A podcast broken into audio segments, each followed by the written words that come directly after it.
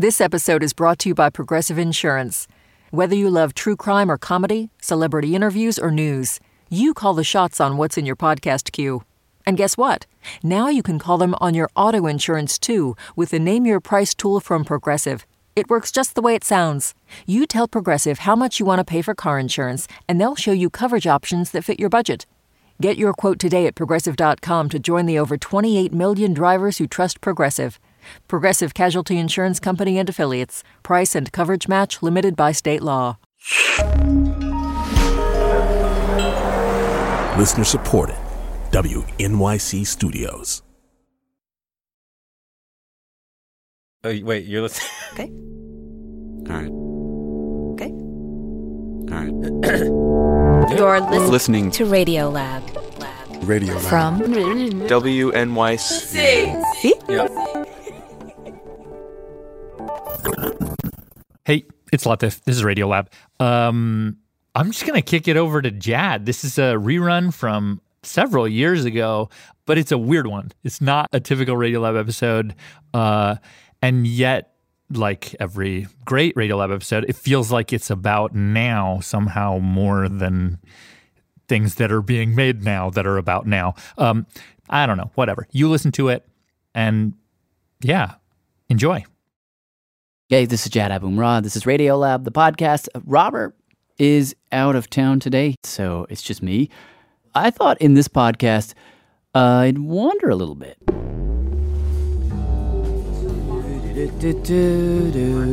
generally, and that should be in front of your mouth.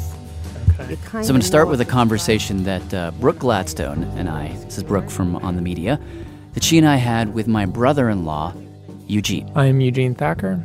I'm an author and professor at the New School in New York City. We talked about this very weird thing that happened to Eugene, uh, and I asked Brooke to join me because it just felt like her kind of story. I've been wearing black since I was 13. uh, I just want to point out that the two of you are head to toe in black right now. In any case, to set it up, Eugene is a hardcore scholar of philosophy, and he writes these books that um, sometimes can be a little dense. I mean, he'll use words like exegesis and ratiocination.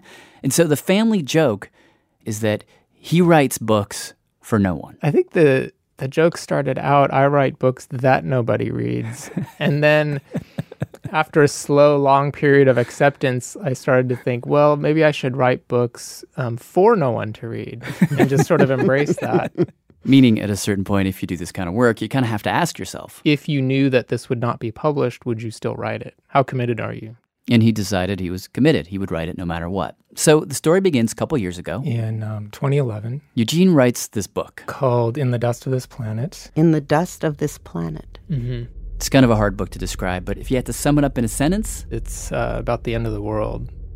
but not in the Hollywood sense, it's darker than that. Your hypothesis is the greatest horror is that nothing exists and nothing matters. And the world that we live in, that we define in terms of humanity, doesn't care about us. Right. What in philosophy is often referred to as nihilism or pessimism, um, that there might not be a purpose to things or to your life or to our existence or to the cosmos. Uh, there might not be an order to things. We might not be here for a reason. This all might be purely arbitrary and an accident, That there's no inherent meaning to anything. that it just doesn't matter. This is what Nietzsche called The most difficult thought. And in the book, Eugene traces this idea through all of these different horror movies, from slasher films to sort of more supernatural uh, horror, and also music. I mean, at one point, he goes into this deconstruction of how different types of black metal deal with this thought. I don't know. It's it's something. It's a way of thinking I've always found really intriguing and ironically kind of inspiring. Are you a pessimist? On my better days, Are you a nihilist? not as much as I should be. Okay, so Eugene writes this book in 2011. It is dark, it is dense. He writes it, as he says, for no one, and as expected, beyond a few philosophy types, no one really pays attention. So he keeps his head down, teaching, writing. But then, some things happen. 2014, There's all kinds of ghettos in the world, It's all one ghetto, man. Giant gutter in outer space. The show True Detective comes along, becomes a big hit. And at the center of the show is this character, Rust Cohle, this Louisiana detective, who's one dark dude. I think human consciousness is a tragic misstep in evolution. He goes on these rants about how there's no order in the world, how humans are just this accident, and we have to deal with that. Look, I'd consider myself a realist, all right, but in philosophical terms, I'm what's called a pessimist. And I just remember watching it and being like, wow. That's Eugene's wife, Prema Murthy, my sister in law. I was like, this replicates so many conversations that we've had in the car. She's like, were they listening in on us? Yeah, it was eerie. So Prema goes online, clicks around. And all of a sudden, I see this article about um, the True Detective director. It was an article where uh, actually the writer of the show, Nic Pizzolatto, was asked, How did you create that character of the nihilist police detective? And he lists a bunch of things he was reading at the time. And included in that list was Eugene. To which I was like, Cool. At least one person is reading the book. But I, I really just try to keep my head to the ground and just keep writing, just doing what I'm doing. But then things got weirder. Okay, so now let's let's pull up the um, the Lucky magazine. Let's see if we can find it. Short time later, Prema is flipping through this fashion magazine. Lucky magazine, and there was a spread with this actress Lily Collins, 25 year old actress. who I'd never heard of, Pretty big right now. She's standing on a street corner, dressed up in all of this sort of goth makeup and clothing. and in the photo, she is wearing Eugene's book on her chest She had on in one of the shots a sweatshirt that had the cover of the book. in the dust of this planet. Big letters right on her chest. And I was just like, no way. I mean, it was definitely uh, what the. F- This is crazy. like, what? She's just casually wearing my husband's book cover. I don't know. Again, I didn't react to, but it was just strange. Turns out a Norwegian artist had made a painting of the book. That image had gotten picked up by a fashion label and turned into some very expensive clothes. You know, I write books for no one to read, so obviously, I'm not pulling in a lot of royalties on these. But you know, Eugene says he's not going to sue. I'm not going to sue or take any legal action or or really do anything about it. Because he says that's not why he writes. Okay, so that happened. But then it gets weirder still. So one day, my wife, Karla Murthy, is online. This is the day that Jay Z and Beyonce announced they're going to do this big international tour. Karla's watching the video that they released to promote that tour, sort of a fake movie trailer. This is on the run. It's all flashy guns, fire, hookers. You're a smart guy. It, it doesn't really make a whole lot of sense. I mean, it's some kind of Bonnie and Clyde thing, I think. I mean, they're running from someone, you're not quite sure who. Beyonce's in a wedding dress. She's got a veil on. But she's shooting semi automatic weapons in her wedding dress. Cut to car chases, cut to money flying everywhere. But at exactly 37 seconds in, Of course. Oh, then. then Oh, oh, there, go, go back, go back, go back. It's like you're making me think too fast. you see Jay Z turn, stick a giant gun out to his right, and he is wearing Eugene's book. Right there on his back, in the dust of this planet. That's not you. Now, this is the point at which I was like, okay, what do we make of this? I mean, could it be that Eugene is no longer writing books for no one, that somehow he has become a conduit for this idea that we all, in that subterranean way that pop music operates, that we all are channeling right now? That was my thought. Yeah, no, I think that's um, that's the question. Is whether this is something particular to the moment we're living in. And Eugene, his knee jerk reaction is I think it could have been this cover or a million other covers. no. This is just meaningless appropriation. I don't think there's anything more than that to me. Than it's just it looks like a cool phrase to go on a T-shirt to put on a goth girl in some photo shoot. And why is it cool? Right. Because my hunch is you might be right, but you Mhm. also might be wrong because of the answer that you're about to give to Brooke's question. It's cool because some publicist No, decided no, this. no. I mean, this was sort of the conversation I wanted to have, and that's why I called Brooke. Like, what is behind all of this nihilistic entertainment that's everywhere? Now, Brooke, for her part, agreed that Eugene probably is tapping into something. Yes, but is this unique to this moment? And to that, I would say no. Really? You don't think this says anything about now? I think there are cycles in which the sense of meaninglessness comes out in sharper relief than other times. Mm. But you can identify them over and over again. Yeah. Nihilism goes all the way back. Brooke actually turned us on to this guy. Simon Critchley. I am the Hans Jonas Professor at the New School for Social Research. Simon wrote an article that uh, basically made the argument that nihilism is the basic credo of cool. Because it's it's sexy, it's interesting, and it's been that way forever. Oh, I've got I've got I've got the best thing for you. You'll love this. it's a Russian word, right? He said the word really got its pop in 1862. This is 150 years ago. There's a novel by Turgenev called Fathers and Sons. And in the novel, the son, who's the nihilist, turns to his conservative dad and he says, We base our conduct on what we recognize as useful. In these days, the most useful thing we can do is to repudiate, and so we repudiate everything. The father says, Everything? Everything. With indescribable composure. So that's the nihilist moment. Everything goes. And Simon says, roughly from that point on, you see uh, young people glom onto this idea again and again as a way to, you know, say no to the older generation or to just what's happening in the world. For example, after World War I, you had tens of millions of people dead, this lost generation that was confused and disgusted at what had just happened. And out of that, says Brooke, you get Dada. I want to pull up here on the computer the manifesto of Tristan Tzara. He was one of the founders of the Dada movement. He says Dada means nothing. Everything one looks at is false. I do not. Dada, abolition of memory.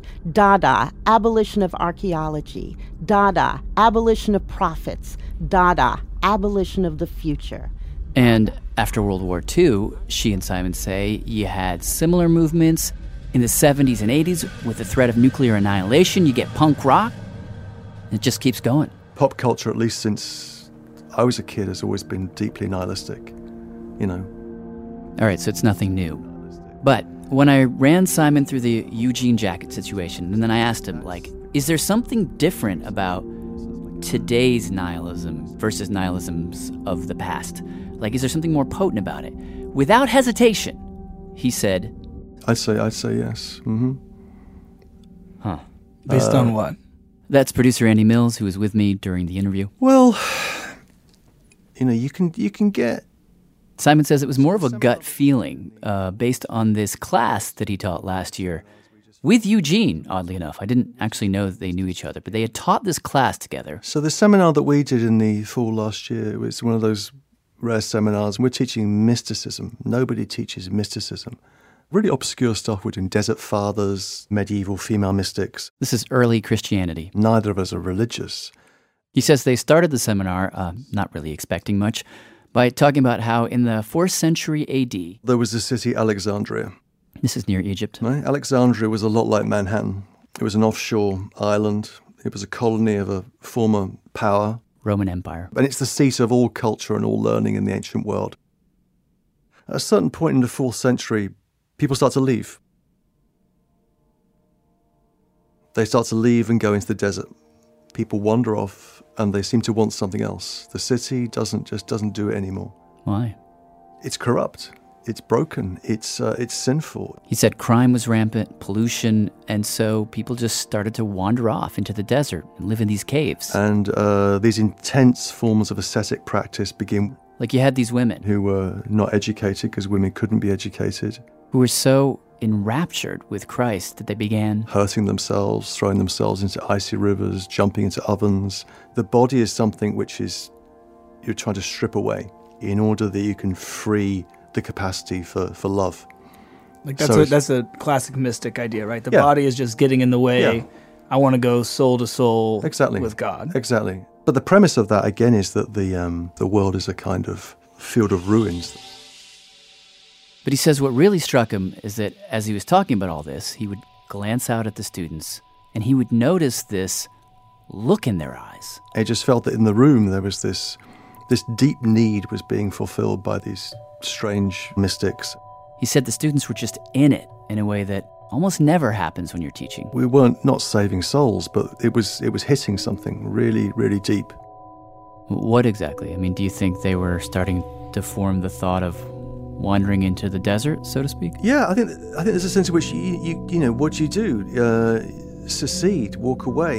You know that's where a lot of people are at. As for what's behind it all, he says just turn on the news. A video showing the beheading of a second American journalist has now been verified. Disease experts say this is turning into one of the longest, deadliest outbreaks ever. The girls were gang raped and strangled. Once again, it is mostly children we are seeing brought into this hospital. I mean, the world I grew up in made sense. It was completely crazy, mutually assured destruction, but it made sense. And you could understand it in very simple terms. There was the United States, there was the Soviet Union. We were going to be eviscerated. That was clear. But it, you know, you, you knew what the balance of power was. You're you're nostalgic for mutually assured destruction. Is that what's happening now? It seems a much simpler world. Well, you at least knew who to blame for it, right? Right. That's Andy again. I feel like that's the thing. Like you look at the Cold War, and you could see like Mhm. specifically like you Soviets, you Americans, Yeah. the nukes. That's right. Right? That's right.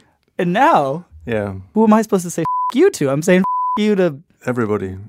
carbon emissions.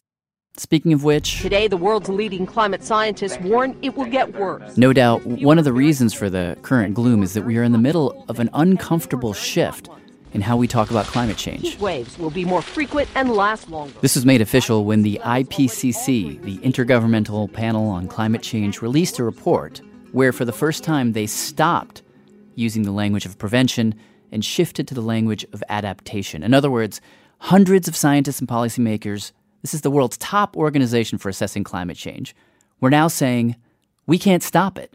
It's inevitable. And So now we need to talk about dealing with the mess that is now on our doorstep. That's David Victor, Professor of International Relations at uh, University of California at San Diego. and he is one of the authors of the report. When the IPCC first began uh, back in the late 1980s, you could imagine that people would take the climate change problem seriously.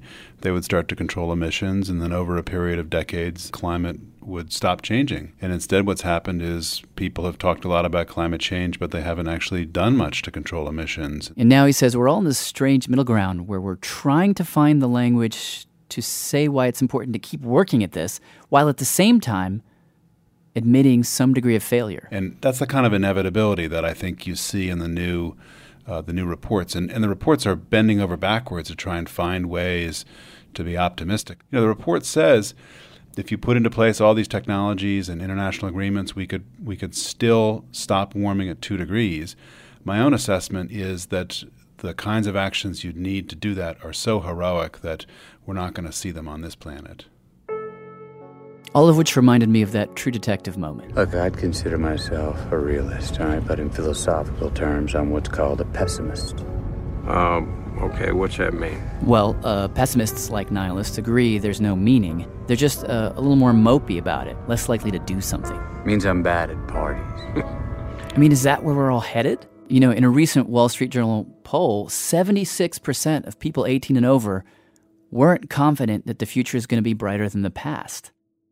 Which brings me back to Brooke's question. Why is it cool? Call it nihilism, pessimism, whatever. Shouldn't it be depressing?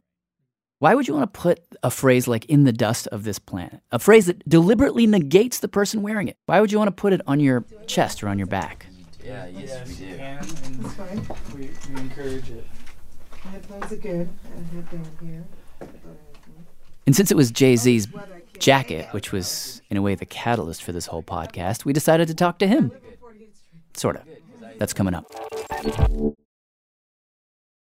Radiolab is supported by Betterment. Let's talk about you and your money. You like your free time, you like to relax every now and then, you like to feel totally chill, but your money, your money likes to work. And Betterment is the automated investing and savings app that makes your money hustle. While you're catching up on sleep, your money is up early, earning 11 times the national average in a high yield cash account. Your money is a multitasker, diversified in expert built portfolios of low cost ETFs. And your money is optimized with automated tax efficient strategies, just like the pros use. Your money is a total workhorse, so you don't have to be, because you've got Betterment, the automated investing and savings app that makes your money hustle. Visit betterment.com to get started. Learn more about high yield cash accounts at betterment.com. Investing involves risk, performance not guaranteed. Cash reserve offered through Betterment LLC and Betterment Securities. Betterment is not a bank. What should I play? I haven't even tried this piano yet. Why don't we play a little bit of a piece that I think you might know?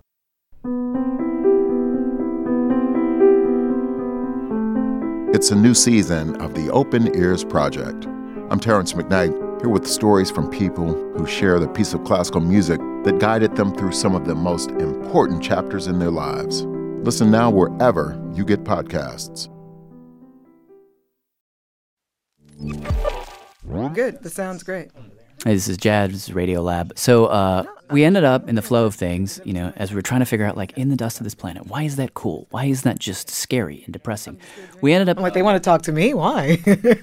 That's a good question. talking to this lady, who it turns out was the person who made the decision to put it on Jay Z's back. I should say my name, I guess. Uh, my name is June Ambrose. I've been a costume designer for 22 years, mm, 20, 23 this year, and I've worked with everyone from Luther Vandross to Puffy to Sean to Mariah Carey, Busta Rhymes, Mary J. Blige to Alicia Keys, Dave Matthews Band, Backstreet Boys, Kelly Ripa, Kim Cattrall, Missy Elliott. Did you do the Missy with the balloon? Yeah. That was you? Yeah. Oh my God. And of course, Jay Z and Beyonce. That's like culture, basically. Yeah, Like, I was responsible for some of that, that nutsy stuff. it occurred to Andy and I during the interview that uh, June has probably influenced the fashion sense of a significant portion of the human beings on this planet. And she was very clear that a costume is more than just a costume. It's like a conversation eh, without words. That really what she's doing when she styles someone is whispering to all the people that are gonna watch the videos, come in contact with the billboards, go to the concerts. Like, I don't have to talk to you, but I can create this conversation with a pair of pants and how they fall and how they fit and the texture and the color and the feel. And She says with Jay Z for that video, she knew she needed something epic. but like effortless. I knew I wanted a biker jacket because it was a motorcycle scene, but I knew that I just couldn't give him a black leather. I needed it to. I needed it to say something, feel like something. So we were on the hunt. Her and her assistant went to dozens of places, Ateliers, studios, the showrooms. looking at all these leather jackets. It's like finding a needle in a haystack. Nothing was right. But then, They saunter into this one place. um, black denim. This place that does sort of high end grunge. They're flipping through the racks when she sees it. The jacket. Those words. and that was it. I knew it. I said, I need. This is what I need. It just felt. I mean, it was just perfect. Question was why. At this point, I hadn't really told her the whole backstory. So I pulled out a screen capture from the video. This is one where you see Jay Z sort of standing in the desert, shot from behind, in the dust of this planet on his back. And he's kind of pointing this really long, dirty, hairy gun off to his right, sort of up, like he's about to shoot the sun. Yeah, you think he's about to shoot the sun. I, I, I printed it out because it's just got this like billboard quality to it, Yeah, right? I- Here it is. I have a really cool one in my phone too. That's never been. Okay, so let's just look at this for a second. Yeah. I'm gonna it over to you. So, like, why did you choose that jacket? Um, you know, it's something very menacing about it. It's almost like the aftermath. That there was something going on that was periling. The end of an era, the beginning of something new. She says in the back of her head she was thinking about how the music industry might be dying. It's definitely in a place where it's like, what now? You can hear it in the music, And, you know, if this is the biggest tour in history, really, what now? you know, and these are the whispers that you hear. But she says one of the loudest whispers was super simple. Just, here's a guy, massive pop star. Like a sovereign. He's in the desert, it's about to go down, the end of the world is literally on his back. But it was almost as if he didn't even know that was on his back. You know what I mean? It's like that was the afterthought like, oh yeah, the world's ending? Psst, I don't care. going on and stuff. In other words, He wasn't afraid. he wasn't afraid. Wasn't afraid. You know what? That's what. That's what this. We talk about whispers. That's what I get from it. Now, now that you said that, it's not so much I don't give a shit, I'm not afraid. Yeah. I mean, we all have to leave the planet. You know, everybody has their day. What you work on is not being afraid when you have to leave.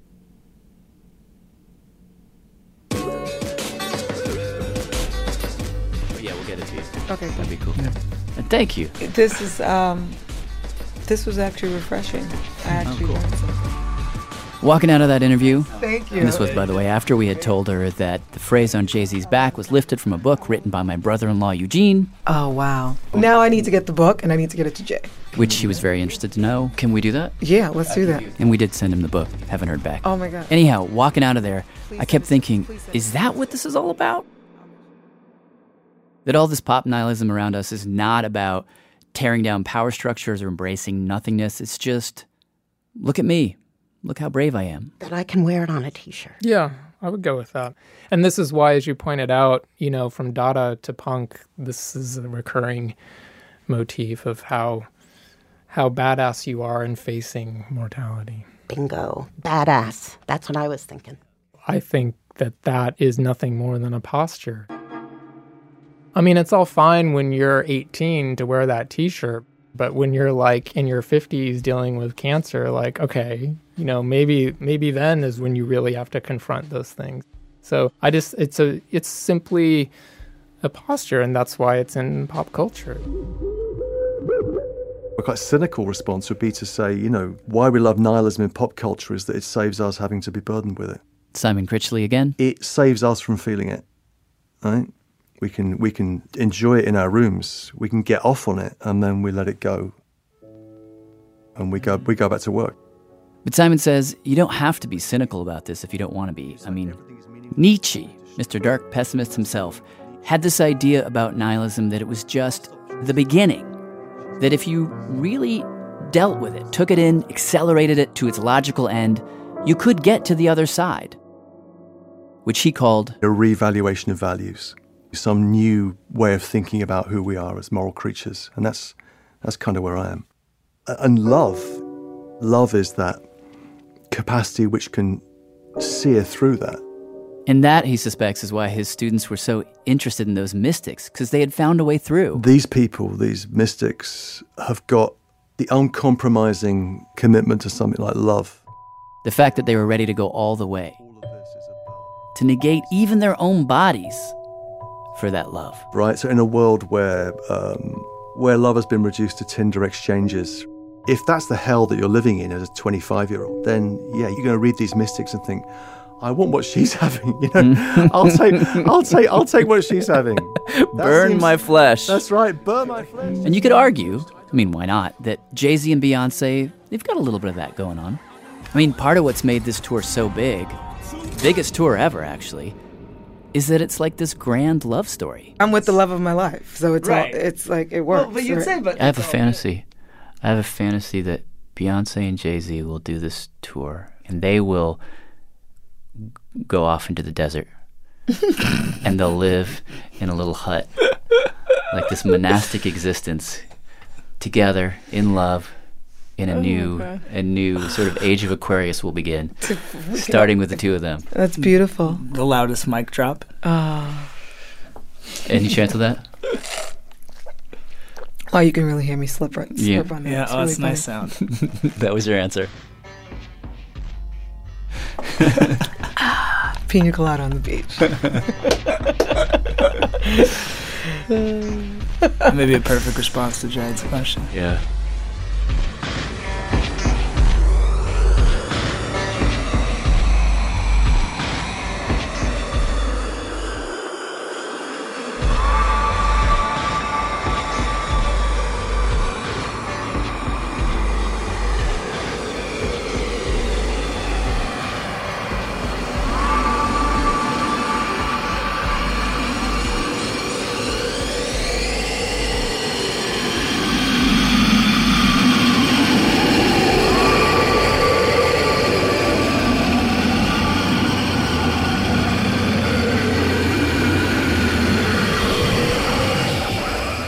Special thanks to the Murthy Tribe and to Zero Books, and of course to Eugene Thacker, who, even though he harbors no redemptive fantasies about human beings whatsoever, is an awesome dude, and this piece is an homage to him, one of the most committed writers I know. Also happens to be my brother in law. If you would like to read In the Dust of This Planet, and I actually do highly recommend it, it's super fascinating, go to our website, radiolab.org, and uh, we'll link you to it.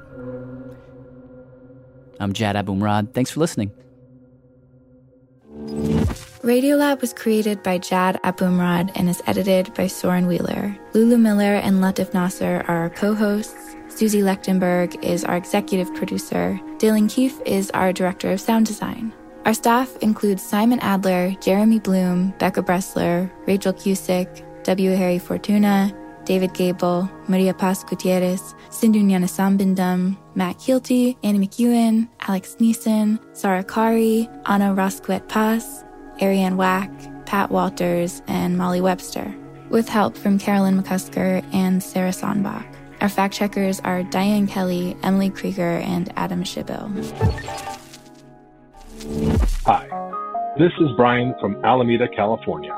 Leadership support for Radiolab science programming is provided by the Gordon and Betty Moore Foundation, Science Sandbox, a Simons Foundation initiative, and the John Templeton Foundation. Foundational support for Radiolab was provided by the Alfred P. Sloan Foundation. Thanks, guys.